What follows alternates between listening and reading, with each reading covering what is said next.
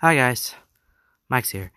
So, um, the recordings, the recordings of some episodes of the Cases of Crimes, some of them were too high or some of them were too low. It might be very loud or it might be very quiet and you literally cannot hear anything. So I have to turn up, I have to adjust the volume to make sure that everybody can hear it at that exact same thing. Or you can just turn up the volume. You don't have to adjust the volume or anything like that. For you're comfortable.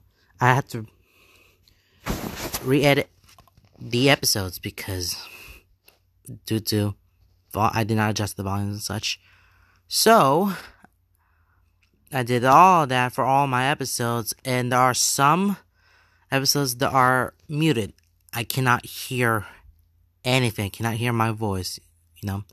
So I had to re-edit them. I already have all the recordings from the episode, so I'm good to go. But I still had to re-edit them and re-upload it as much as I can. So the following ones that I can, you cannot hear anything and all muted are Eileen Wuornos, Unabomber, the Ted Krasinski one, uh, Teresa Lewis, and the two parts that I did for Ted Bundy. So those are the ones that I'm, the ones that you that are muted and you literally cannot hear anything. So I had to go back and edit them again and make sure they're on the right volume and I literally can hear some stuff.